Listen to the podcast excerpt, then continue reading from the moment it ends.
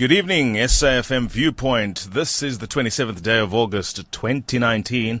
SAFM's leading the conversation, and none other to help us do that is the Professor in Stellenbosch University Law Trust Chair of Social Justice, none other than Advocate Professor Tulima Madonsela. Social Justice Summit, an international conference taking place in a couple of days' time in Stellenbosch, leveraging the Sustainable Development Goals and the Global Human Rights Agenda to advance social justice.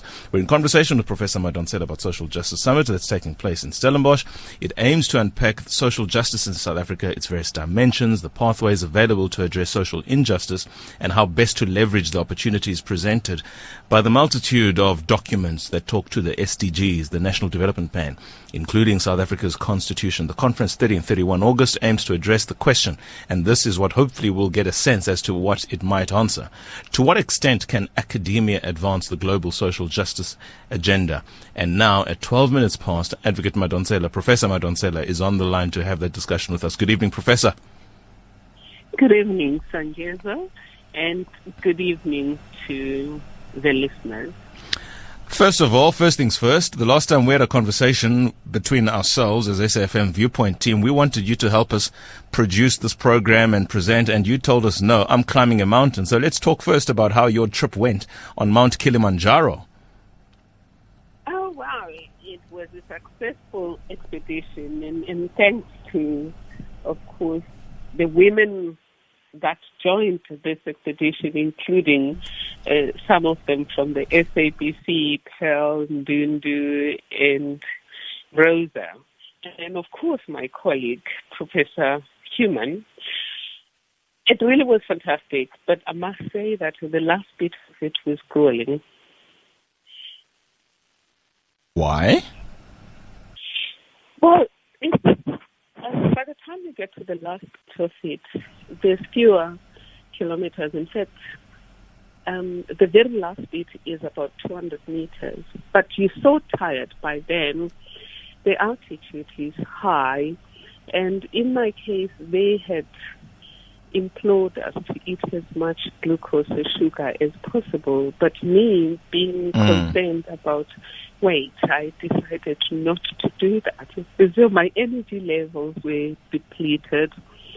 And yeah, at some stage I actually experienced, experienced temporary blindness and wobbly legs until mm. they discovered what the problem was and they started pumping me with every sugar snack that they could find taking chances, Professor. We don't need another story that's going to end in tragedy. But we're thankful for your life and we thank you for the summit. And more importantly, and I think I just want to package it in the context of social justice, you are not just climbing a mountain for the sake of climbing a mountain. There's a massive social initiative behind that all. Do you want to unpack that for us and just tell us how successful it was? Absolutely. The the climb was for dignity and, and for social justice. Regarding dignity, we're focusing on the girl child. Imbumba Foundation which is run by Richard Mabaso, who is the one who gathered all of us and asked me to headline this, has decided that as part of advancing social justice, which is um, um, combating poverty and, and inequality uh, at an elementary level, he helps collect sanitary pads for girls and educate girls about their human dignity and leadership. You would think this is a small initiative, but it has big implications for girls because we are told that girls often don't go to school or they sell their bodies um, to sugar daddies or blessers so that they can have sanitary pads and other and others drop out of school. Therefore, this initiative is to keep the girl child at school. I also plan just to highlight the reality of the challenge of social justice in South Africa, particularly is reflected in extreme poverty. 55.5% South Africans are poor. Of those, 64.2% are black of African origin. You, you know about unemployment being almost at 30%. What people don't know is that we also have an extreme hunger problem of people who go without food for days. Then we have structural inequality, whereby at the bottom of every social structure, of every social strata in South Africa, you find black people, and mm. at the top, you'll find whites. That's a legacy of the past. If you're looking at land patterns, if you're looking at business ownership, if you're looking at uh, stores like retail, uh, stores like Pick n Pay, Woolies, Truworths, etc., you, you will find that your bottom people are black, but management is white as part of the legacy of the past. And yes, of course, things are changing, but they're not changing fast enough. So the conference is about reflecting on social injustice, which is primarily poverty and inequality and using the UN framework of sustainable Sorry, Professor Madonsela, sorry, I'm sorry to interrupt you. Um, I was yes. hearing you all along, but for some reason or the other now I'm getting terrible feedback and the line is somewhat a little subdued. I'm going to request that we just sort this out quickly and I'm sorry to do this to the listeners at home. We really have to do this. The time is 20 past. We're going to take a quick ad break while we try and sort out the line. But I am in conversation with Professor Thuli Madonsela, who is the Law Trust Chair of Social Justice at Marty's University of Stellenbosch Faculty of Law there, and specifically happening this week. The conference, 30 and 31 August, aims to address the question, to what extent can academia advance the global social justice agenda? So we're talking all things human rights law, really, in the context of social justice, and we will be in discussion about the SDGs, Sustainable Development Goals, the National Development Plan, the Constitution, and generally the advancement of human rights at a social level, in particular, the world over. Professor Madonsela will be giving us um, if you will, a rundown of where we are as a world, as a people in South Africa specifically, and what this conference directly wants to address. So please stay tuned. The time is 18 minutes past. We have to take a quick ad break while the line is being sorted out. Thank you so much for your indulgence and welcome to the show for those who are joining us for the first time. Welcome to those who are our continued listeners. We really do appreciate that. It is Songezo Mabece on SAFM Viewpoint leading the conversation. We'll be back right after this. Need a little afternoon pick me up? Then join Palesa Tembe and me, Jeannie D, on Afternoon Express. Discover what's trending as we meet the people and engage the issues that have captured Mzansi's attention. Plus, the Afternoon Express kitchen explores flavors that'll excite your taste buds. It's delicious, it's insightful, it's fun and colorful. It's Afternoon Express, weekdays at 5 p.m. on SABC3. The city of Good Hope, Cape Town, will once again draw the attention of thousands. As runners gather for the Sanlam Cape Town City Marathon, Africa's only IAAF gold label status marathon. Athletes will experience Africa's most visited and most celebrated city in a spectacular route from Beach Road in Sea Point to the finish line at the Cape Town Stadium. Catch this global city race on Sunday, 15 September, live on SABC2 at 6:30 a.m. and live crossings on your favorite SABC radio stations. The Sanlam Cape Town City Marathon, brought to you by SABC Sports for the love of the game.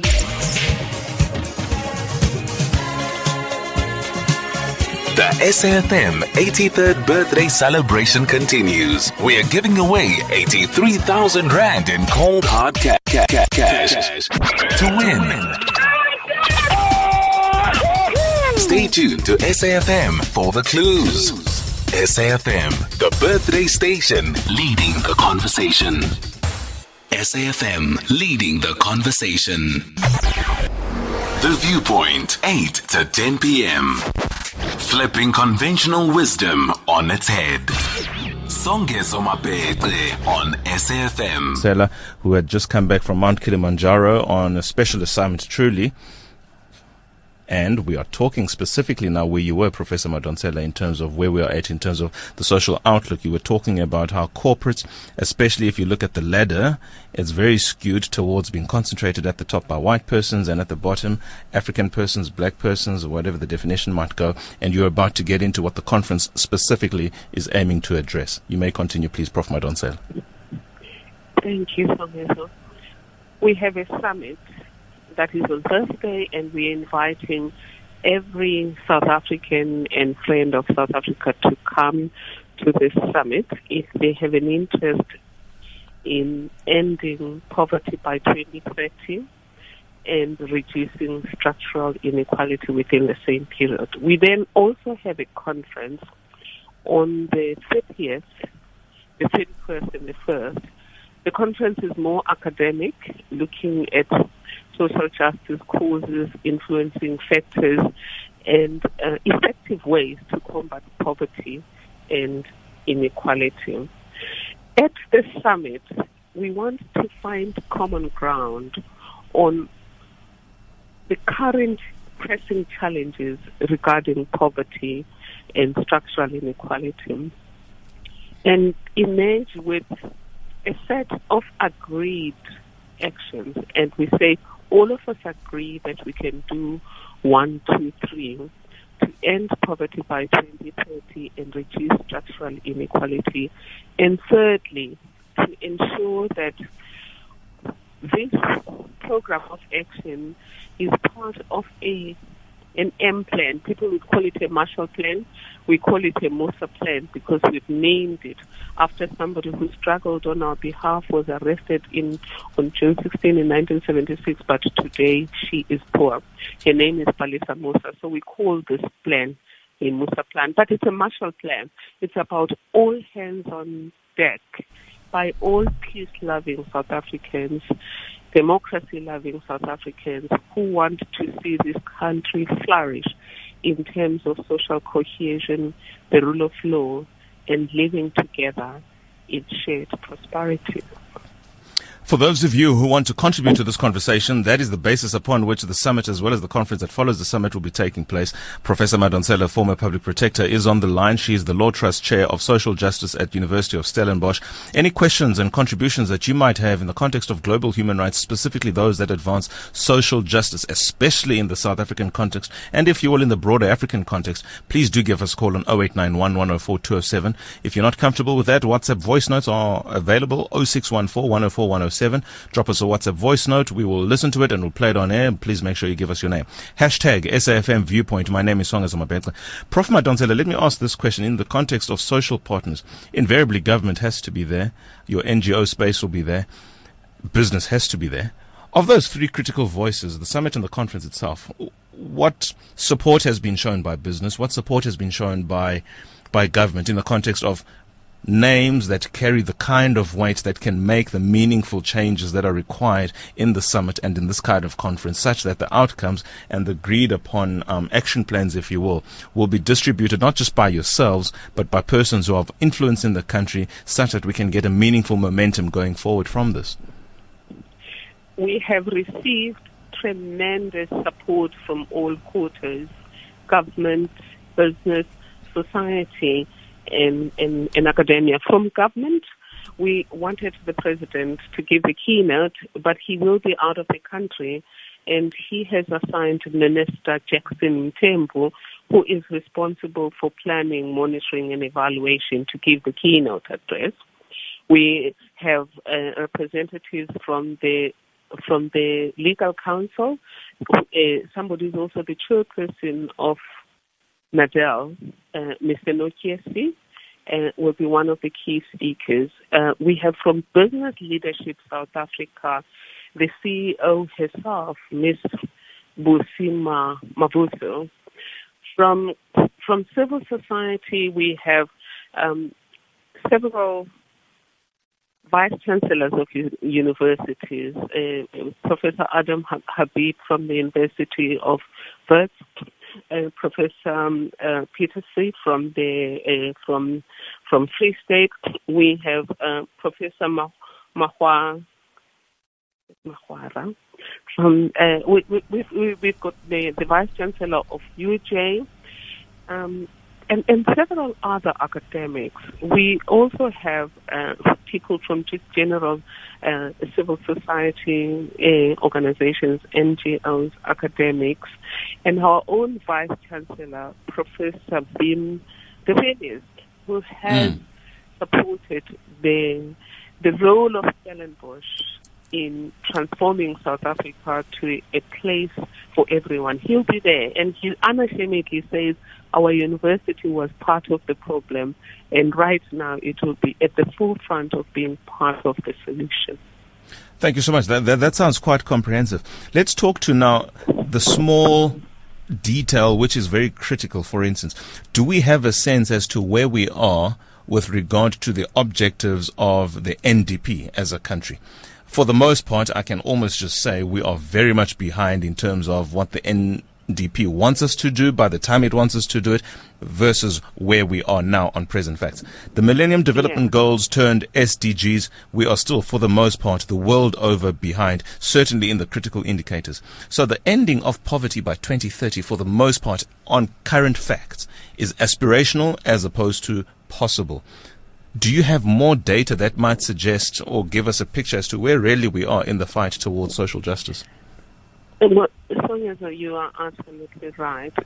Um, on ending poverty, inequality, and hunger, which is part of the SDGs 1, SDG 1, SDG 10, and um, and also the the gender SDG we are not doing as well as, as we could be doing. In, in fact, we're doing very badly on poverty and we're doing very badly on advancing equality. However, having said that, the government recently boosted its, its programs in, in trying to to monitor change. What we hope to do, though, on Thursday, which we don't think is doing adequately, is that instead of putting our resources into tracking progress, let's put our resources into making progress. In other words, let's have very clear mm. plans on, on, on ending poverty, clear plans on ending, on ending hunger, and very clear plans on ending inequality. At this stage, we're not sure if those plans are there. And um, we also want to have a systems approach to ending poverty and inequality because we know that there are projects that are run here and there. However, poverty operates like an epidemic. You can't hit it at one level and hope to mm, um, mm. to combat it. And apartheid the architects of apartheid were smart. They were engineers. They knew how society works. So to keep the majority of the people in the in this country in a status of subjugation, they touched education. They touched the Group Areas residential areas segregated. They touched land to make sure that the lifeblood for economic advancement and food was was impacted. Um, they touched education to make sure that it generated an inferior mind, but also it was poorly invested in. So moving forward, we have to look at what are we tinkering with. Is it a systems approach? And um, and um, are we touching all bases? But more importantly, why we're calling it a Musa plan or a Marshall Plan? After World War II, America came up with a Marshall Plan for Europe recovery. Mm-hmm. That plan came from an understanding that there's no government that alone will end the devastation, and that if poverty was not sorted out quickly, it was going to get worse, and that with poverty uh, being extreme, democracy and peace are going to be threatened. So this idea that government could solve the problem by itself, even if there's no corruption and there's all good governance, is out of question. We need all hands on deck to do this. Yes, so to answer your question, there isn't adequate progress.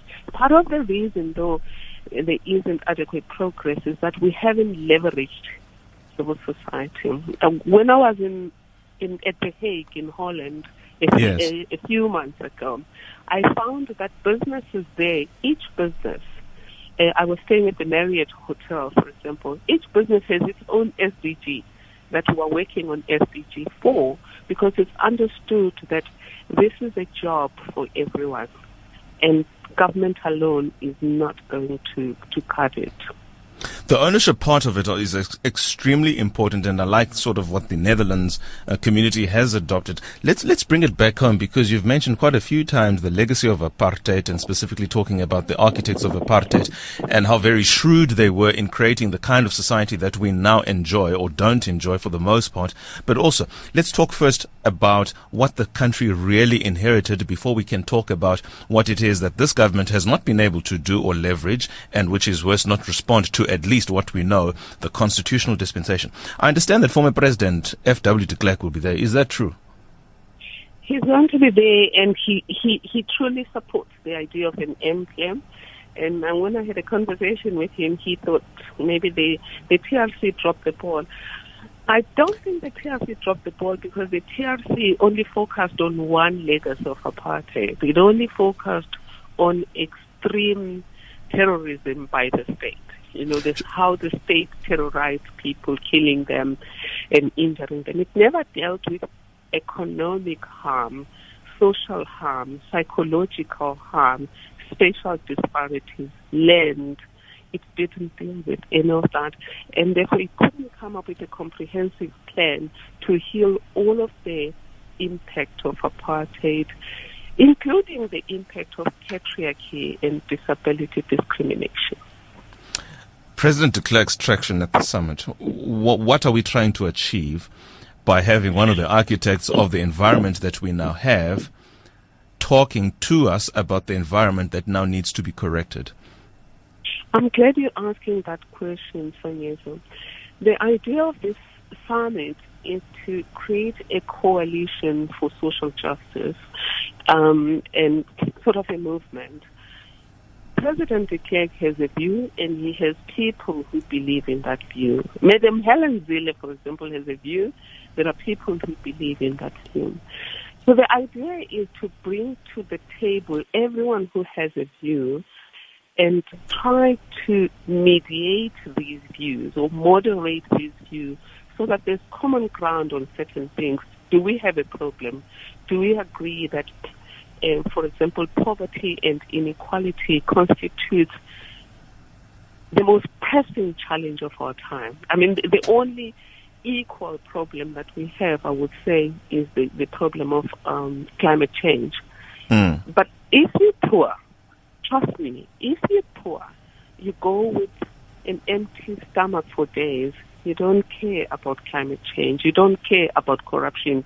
You just care about when will I be able to get a job or to be able to be assisted to create a business for myself or to create a farm for myself so that I can survive, so that I can have dignity, so that I can live as a human being as opposed to living like an animal. Let's talk about Section 230 of the Constitution. Um, I was really trying to get a little more response from the de question, but I suppose you still have to run the conference, so let, us steer clear from there. Let's talk about Section 230 of the Constitution because that is an all-encompassing obligation on the state and everybody to whom the state can act or against whom the state can act to advance the objectives, broad objectives of the transformative agenda that is implicit in the Constitution. Do you want to unpack us the value of that particular clause in the Constitution? Right. Um, you said it's section 230. Oh, is it, oh, is it, is it 234? Uh, the one that says obligations imposed in the Constitution must be fulfilled. I just. Oh, yeah, it's section 237. It's one of my. 237, I beg your pardon. My favorite sections. Um, all constitutional obligations must be performed diligently and without delay, and that's extremely important. People have tried, I would say all governments that took power since 1994 have tried to implement the Constitution. Where they have failed is to have a comprehensive agenda that is systems based. As I indicated, poverty uh, operates like an epidemic. If you only tinker with one corner of it, it's not going to work. You need a systems approach. Secondly, inequality operates exponentially. If yes. you reduce it in minute details, instead of decreasing, it increases. It's like debt. If you pay your debt in very small amounts, it just keeps growing. And this is what we've seen now when we've become uh, the most unequal society in the world. We wonder why is it so, given the fact that we have been implementing some measures. And I'm saying those measures were not adequate enough to create to create a critical mass that shifts things the other way, which is in favor of advancing equality. It's a very critical clause in the Constitution, and perhaps to have a discussion with us, we don't know what Carly in Durban is going to say, but for those of you who want to participate in this conversation, 0891 104 207. Time is running out. We are in conversation with Professor Madonsela, Law Trust Chair of Social Justice at Stellenbosch University. Good evening, Carly. Good evening to uh, Songezo. Songezo, thank you for bringing the mother of our nation to us. And um, I'm really honored to tell the Professor, um, Professor Madonsela uh, hello and good evening. Good you. evening, sir. Um, um, um, um, um, um uh, I thank you for doing what you're doing, and you haven't left us. You're still with us into in South Africa. My my take is just very quickly, man. Our country is the education and health are the two priorities, and just very maybe quickly the the current uh, issue with our public, uh, with our present PP. Thank you and all the luck for the future, man. God bless Thank- you and be with you. Bye. Thank you so much, Carly, calling us from Durban. If you haven't yet called 0891 104 207, Professor Madonsela on the line. Education and health, specifically in context of social justice. Perhaps you want to respond to that. And if you will, you may respond to the current spat between the president and the PP. Right. On, on, on the step between the president and the PP, I will give that one a miss. All I will say that just to them and all others is that let's not forget that we are in trouble as a nation. So whatever we do, um, let's also keep our ball, our, our eyes on the ball, which is get both South Africa out of harm in terms of poverty, extreme poverty and inequality, and the growing problem of unemployment, which is going to be to get worse if we don't um, uh, if we don't do something because of the fourth industrial revolution. Right. Um, on mm-hmm. the question of health and education being uh, major priorities, I do agree with that. When we started research on this M plan for social justice, um, people were saying that uh, as part of the M Plan Fund, because we we are going to establish an Action for Inclusion Fund. They were saying whatever money that is collected from society should go to uh, education and health. And initially, I really did entertain those ideas until at a conference, uh, at a Future of Education conference in Chile, somebody mm. drew my attention to research that reminded me of the statement I made earlier about the fact that poverty operates like an epidemic.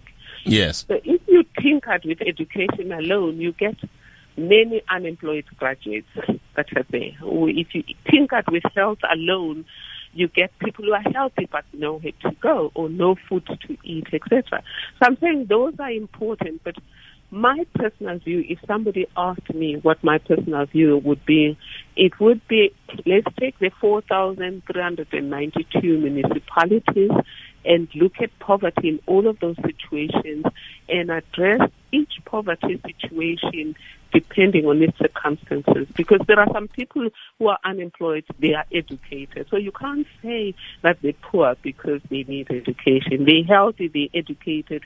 The system is not pulling them up or the system is not helping them to to pull themselves up.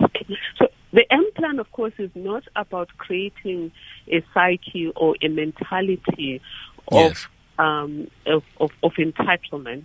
It is really about helping people to help themselves because that's why we're leveraging the um, framework of sustainable development because sustainable development is about getting people to lift themselves up but making sure that the system is helping them. So government should be there to help, business should be there to help, and um, and, and asset redistribution should be part of the equation. It, preferably voluntary asset redistribution or sharing should be part of the equation.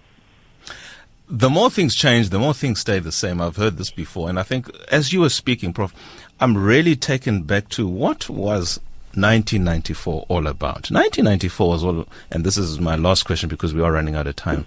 94 was about reconstruction and development. Before that document could even find any meaningful traction, it was replaced by GEAR, growth, employment, and redistribution. And it wasn't long thereafter, it was ASGISA, and now we are sitting with NDP. Never mind the fact that these policies are changing. But can we really say we have departed from the need of what RDP really spoke about. Because when you look at the housing backlog, for instance, it is still there. When you look at the public infrastructure backlog, it is still there. The quality and state of our schools. Children are drowning in pit toilets in schools. That is a demand that was made. Right. Long be- even that. You're right. So I think it was wrong to abandon the RDP. We should have reformed it. But I suspect that economists, which I'm told were from my uh, were from Harvard, advise That's a problem on right a there. Trickle, on a trickle down approach. You know, build a black um, build a black uh, middle class, and then everything will come um, will come right. They were wrong because the devastation of apartheid left communities with no infrastructure. Hence, you talk about schools without toilets, villages without roads. And so you needed a program that would focus on that, shift resources. But where we were wrong, even during the RDP, we never looked at civil society chipping in and helping with resources. So the M plan that we're discussing now is about policy reform, le- leveraging data analytics to plan policies that are not one size fits all, because one size fits all can be cruel to those who don't fit the paradigm. But we're also looking at bringing in civil society as part of of, uh, of social accountability to watch out where does the money go? Does the money go to projects based on Section 237 of the Constitution, or does it go to frivolous things, or does it even go to corruption and also social cohesion, people working together to build bridges? The third part of the M plan is leveraging resources from the communities within South Africa and abroad to fund the change. In other words, we're saying we will have to put in some money, and we're not going to ask people to put in millions even though we know some of them have the millions, having seen, you know, what's in the news these days about funding campaigns, but we're going to ask people Mm. for five rand when they go to the shop. If you go to the shop, um, uh, if some of the retail shops agree to come on board, uh, when you buy there, uh, you you pay five rand towards this action for inclusion fund. Of course, people can pay more through other things. People can also um, share assets that they have, such as land, that would be commendable. Some are already doing it. I've met farmers that are freely sharing land with other people. And um, so, but it's really to say to South Africans, we are in trouble. Poverty and inequality is dividing us. Poverty Completely. and inequality is, is undermining democracy, and it will soon undermine the rule of law. And therefore, it's in all our interests to play a part in ending it. I have to ask this question, and I'm sorry I have to ask it. Let me just read a couple of tweets from one of our loyal listeners, Mr. Walter Bengu. This is what he says. First, SDGs have never been centralized and remain a pie in the sky and the sole responsibility of government and not a joint responsibility. This said in the context, especially as I see it, of the example of the Netherlands. Can such events be held within communities with maximum community involvement as opposed to them being held in inaccessible conference halls? Great point. Food security as a means for social justice is mutually inclusive with land reform. What are your views on that statement? And just to package everything that Walter has said, and you have met, I'll ask him to tweet and sort of tag you and so you I can know who I'm talking about. I Yeah. agree with Walter a hundred percent that SDGs have not been decentralized in the Netherlands way, and the planning part is weak. And also the integration between NDP, SDGs, and Agenda 2063 um, has not been as neat as it could be, and then linked to the human rights agenda in the Constitution. And uh, holding conferences in villages, you're absolutely right, but we have to start somewhere. So we're starting at a place where some can come, and we know that not all can come, so that we have this coalition for social justice.